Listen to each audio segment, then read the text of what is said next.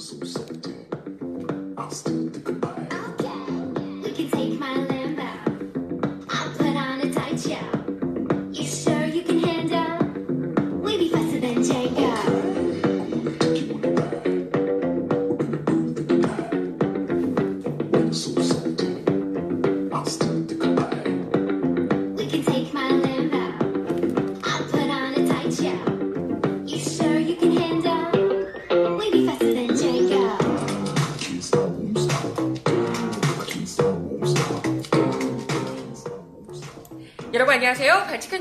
정혜림 아나운서입니다. 자유한국당이 어제 저녁에 긴급하게 기자회견을 열었습니다. 청와대 업무 추진비 사용과 관련해서 청와대가 거짓말을 하고 있다며 엄청난 사실을 폭로했는데요. 다름 아닌 청와대 앞에 24시간 운영하는 해장국집이 있다는 거. 소름. 그러니까 야근할 때마다 24시간 운영하는 순대국밥, 어, 해장국 이런 걸 먹었어야 되는데 왜 다른 걸 먹었냐라고 따지신 거죠. 이걸 정말 긴급하다고 엄청난 사실이라고 그 저녁에 긴급 기자회견을 하신 거죠. 어우 기자들 엄청 짜증냈겠다. 오늘 발칙한 뉴스 이야기로 먼저 시작해 봅니다.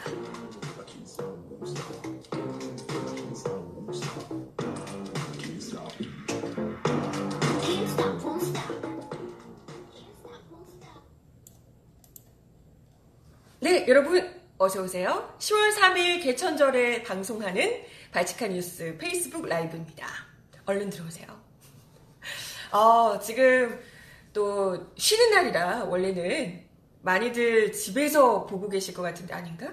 직장에서 저처럼 출근하신 분들 계실까요? 이렇게 또 편히 쉬실 때 맛있는 거 드시면서 발칙한 뉴스와 함께하면 더욱더 좋겠죠? 네, 얼른 얼른 함께 해 주세요.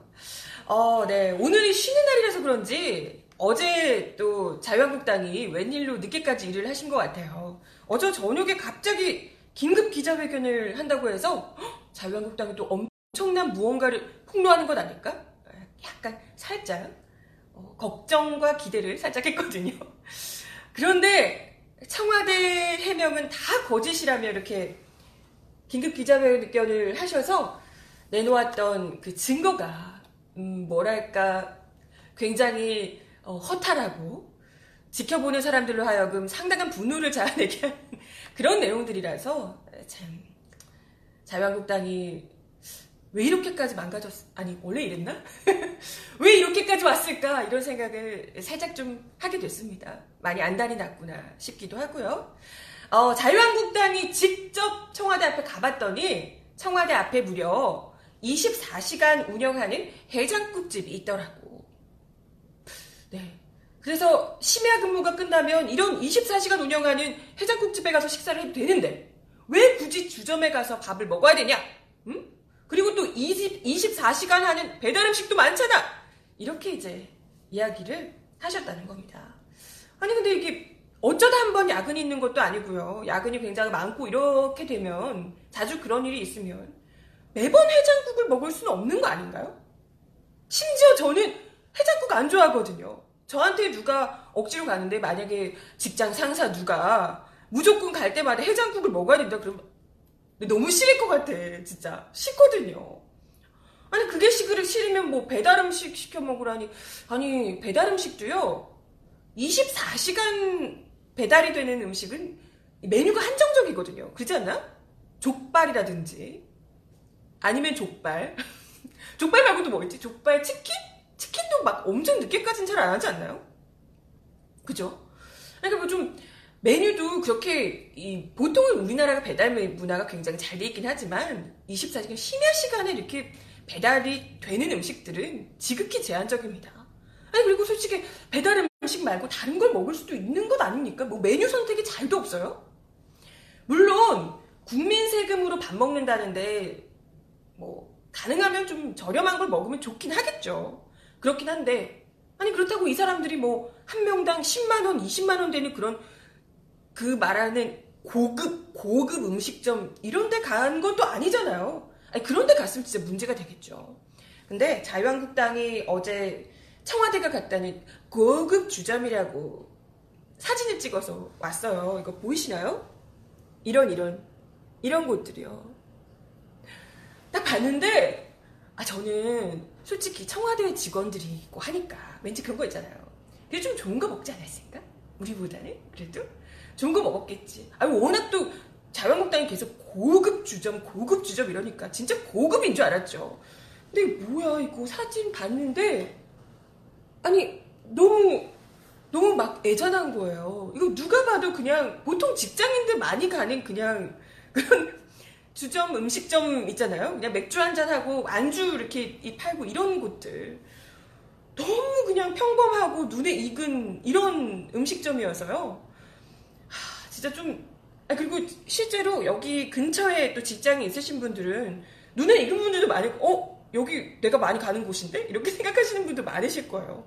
고급이라고 해서 진짜 대단한 뭐 고급인 줄 알았더니 이게 무슨 고 너무 또 너무 서민적으로 보이는 음식점들이셔서 좀 예, 그냥 안타깝더라고요. 아니 이런데도 업무 추진비로 여기서 밥도 못 먹는다 이렇게 하면 대체 자유한국당은 본인들 밑으로 다 어, 본인들이 아니고서는 어디 서민 나부랭이가 이런 음식을 먹어 이렇게 생각하시는 걸까요?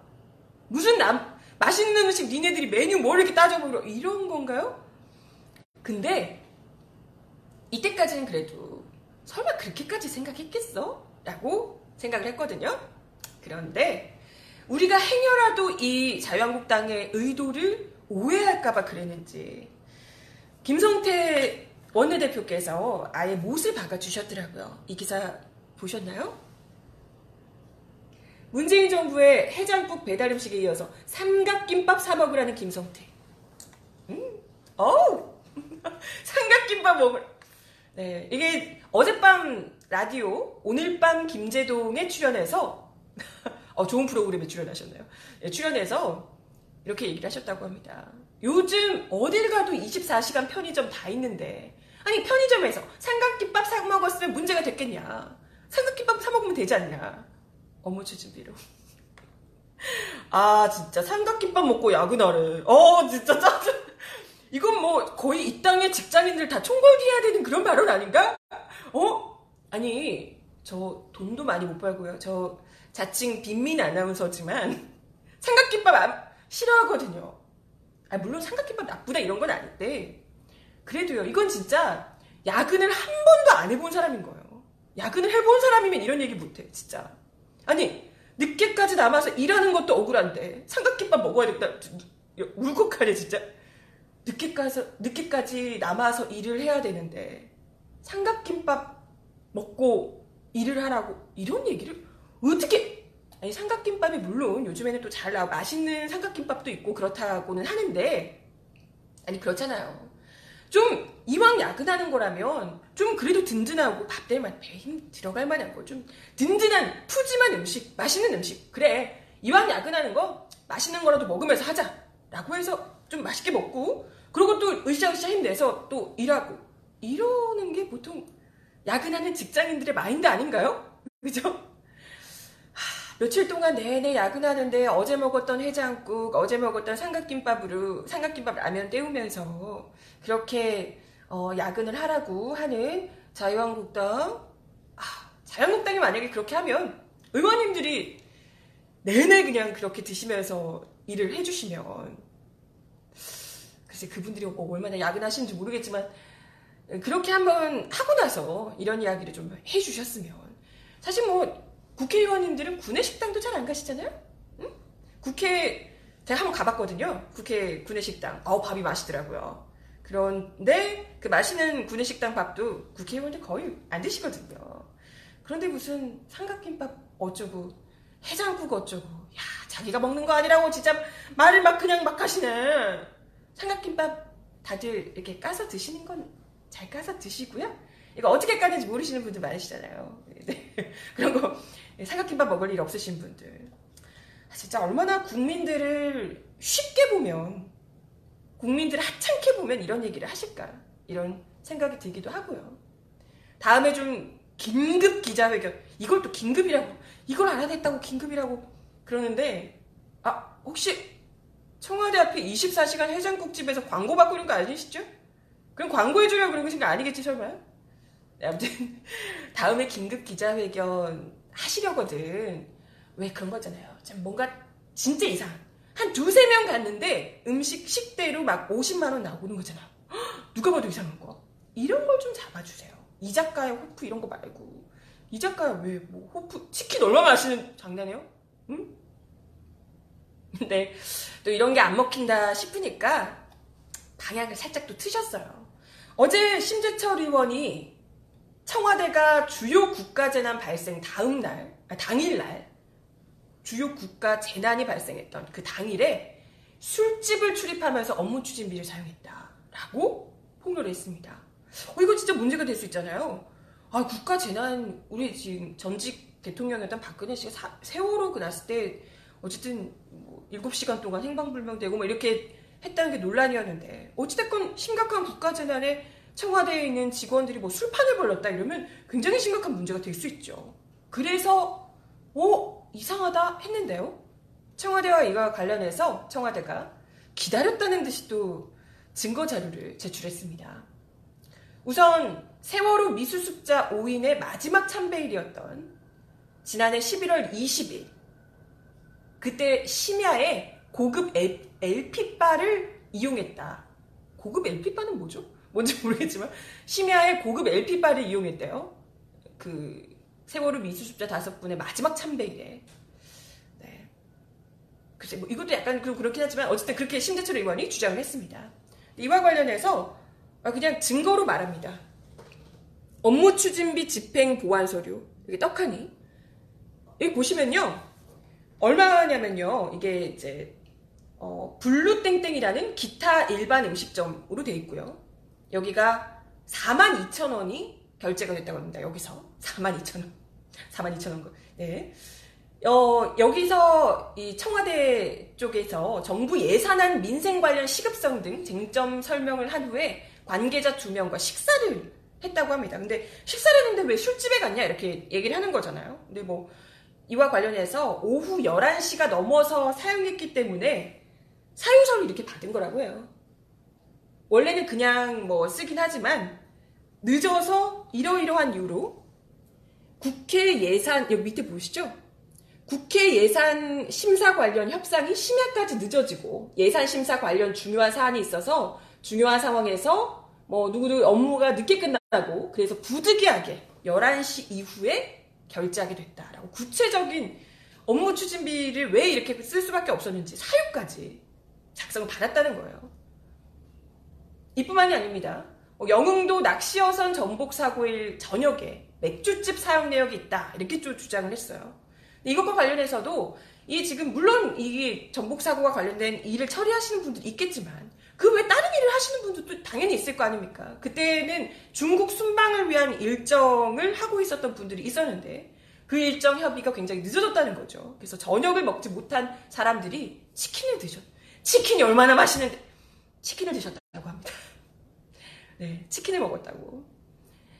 그리고요, 어, 무슨 완전 재난 때만 콕 집어서 뒤지신 것 같은데 밀양 세종병원 참사 당일 그때 술집에서 업무 추진비 카드가 사용됐다.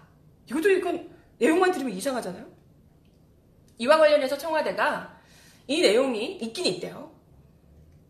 이 땡땡 맥집에서 64,500원이 결정 이 결제가 됐는데 근데 웃긴 건 총무비서관실에서 이걸 보고 이 사유가 썼던 사유가 오후 11시 이후에 사용된 사유로는 불충분하다라고 해서 반납 통보를 했다는 거예요.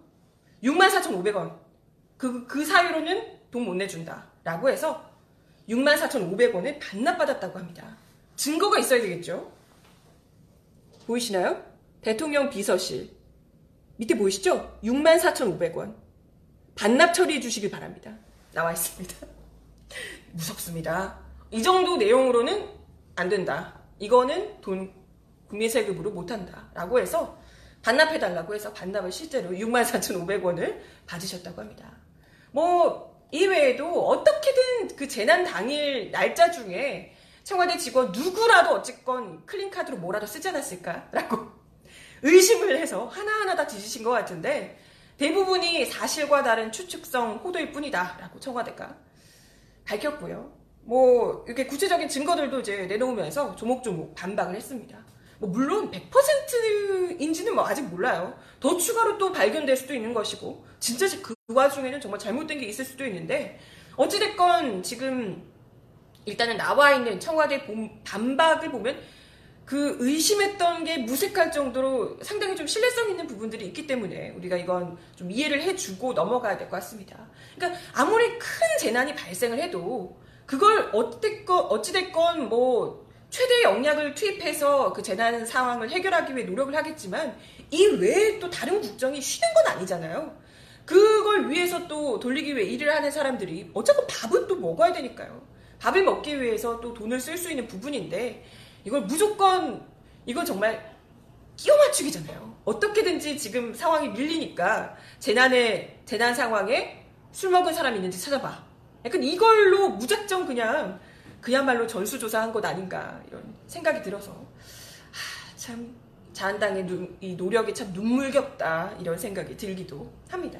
뭐 이런 것 말고도 참 참 치졸한 거 많아요. 어제 그 김동연 부총리와 국회에서 만난 심재철 의원이 회의 참석 수당 그 나갔던 것 두고요. 아 노무현 정부 때는 한두 달 정도는 임용되기 전에 다 무료 봉사했다던데 왜 지금 정부에서는 돈 주냐고. 뭐야? 아니 일 시켰는데 그러면 뭐 다 자원봉사자 받으라는 건가요? 일 시켜놓고 노무현 정부 때는 무료 봉사 자원봉사 했는데 왜 안 하냐고 그런 얘기를 어, 어떻게 할 수 있는 거죠? 아니, 지, 지금, 글쎄, 뭐, 무료 봉사를 실제로 했는지 어쩐지는 모르겠습니다. 근데, 일을 시켜놓고 돈을 주는 건 당연한 것 아닌가. 아, 이런 당연한 얘기를 굳이 우리가 해야 되는지도 잘 모르겠고. 아니, 청와대가 지금 무슨 자선 사업가들 모아놓고 일하는 그런 곳이 아니잖아요. 그런 조직이 아니잖아요. 아니 비서진이든 자문이든 불러서 일을 시켰으면 당연히 그만큼의 돈을 지급하는 건 맞는 거고요. 이 사람들이 시간을 산 건데 말 그대로 그죠? 아니 그리고 돈 받아놓고 일하시는 분들이 국회 그렇게 많으신데 아 참 정말 이렇게 얘기하시는 게 우리 더 참 낯부끄럽지 않을까 이런 생각이 들기도 하고요. 아무튼 또 김동연 장관이 어, 심재철 의원에게 다운로드한 비공개 행정자료 빨리 반납해달라라고 얘기를 하셨다고 해요. 그랬더니 심의원이 부끄러울 게 없으면 김 장관이 내 방에 와서 공개적으로 디브레인 이 비공개 행정정보 접속 시연 해보자. 내 방에 와서 같이 해보자. 너가 부끄러울 게 없으면 그렇게 이야기를 하셨다 그래요. 이거 봐, 이거 봐. 진짜 어마, 이거 어, 여러분 어마어마한 겁니다. 이게 무슨 얘기냐면요. 지금 이거 가지고 지금 불법이라고 날린 거잖아요. 심재철 의원이 이거 불법적으로 지금 이 디브레인 접속한 거라고. 지금 이것 때문에 날린 건데 완전 물귀신 작. 지금 기재부 장관도 같이 불법했다 이거잖아요. 지금 같이 하게 되면 같이 위법하게 행정자료 열람하게 된 혐의를 지금 김동현 장관도 이거 같이 시연하게 되면 어, 받을 수 있는 겁니다. 이거 말도 안 되는 거죠. 다행히 김 장관이 여기에 엮이지 않고 그럴 생각 없다. 위법성 있는 시도를 제가 하는 건 말이 안 된다라고 딱 잘라 거절했다고 하네요. 아 진짜 욱해서 따라갔으면 진짜 큰일 날 뻔. 아유 참 웃기죠. 어 지금 갑자기 저 봤는데요. 채팅창에서 생일 축하한다고 그러셔가지고 와 감사합니다. 제가 사실 하늘이 열리고 제가 태어난 날이거든요. 생일 축하 감사드리고요. 마지막 소식이 하나 더 있어요. 끝내기 전에. 마지막 소식으로는 이명박 정부 민간인 사찰 수사 당시 외압이 있었다. 라는 소식. 지금 이명박 정부의 민간인 사찰을 그 관련해서 진상조사단이 계속해서 조사 중에 있습니다. 근데 그 민간인 사찰을 수사했던 당시 수사 책임자가 총리실로부터 외압을 받았었다. 이런 이 증언을 하셨다고 합니다. 아마 그 기억하실 거예요. 민간인 김종익 씨, 여러분 기억하시나요? 옛날 그 좀 오래된 얘기긴 하지만 떠올려 보세요. 2008년 무려 10년 전에 이명박 대통령을 희화한 동영상을 자기의 블로그에 올렸다는 이유로 불법 사찰이 됐던 김종익 씨 기억하실 겁니다. 그때 국민은행에 인력을 공급하던 KB 한마음 대표였던 분이죠. 근데 당시에 그 본인이 직접 만든 것도 아니고요. 다른 사람이 오- 그 만든 영상을 본인의 블로그에 올렸다는 이유로 그것 때문에 총리실 공직 윤리지원관실 사찰 심지어 경찰 수사까지 받으면서 2008년 9월에 대표직을 사임하기도 했습니다. 대표적인 민간인 사찰의 피의자로 피해자로 꼽히는 분이죠.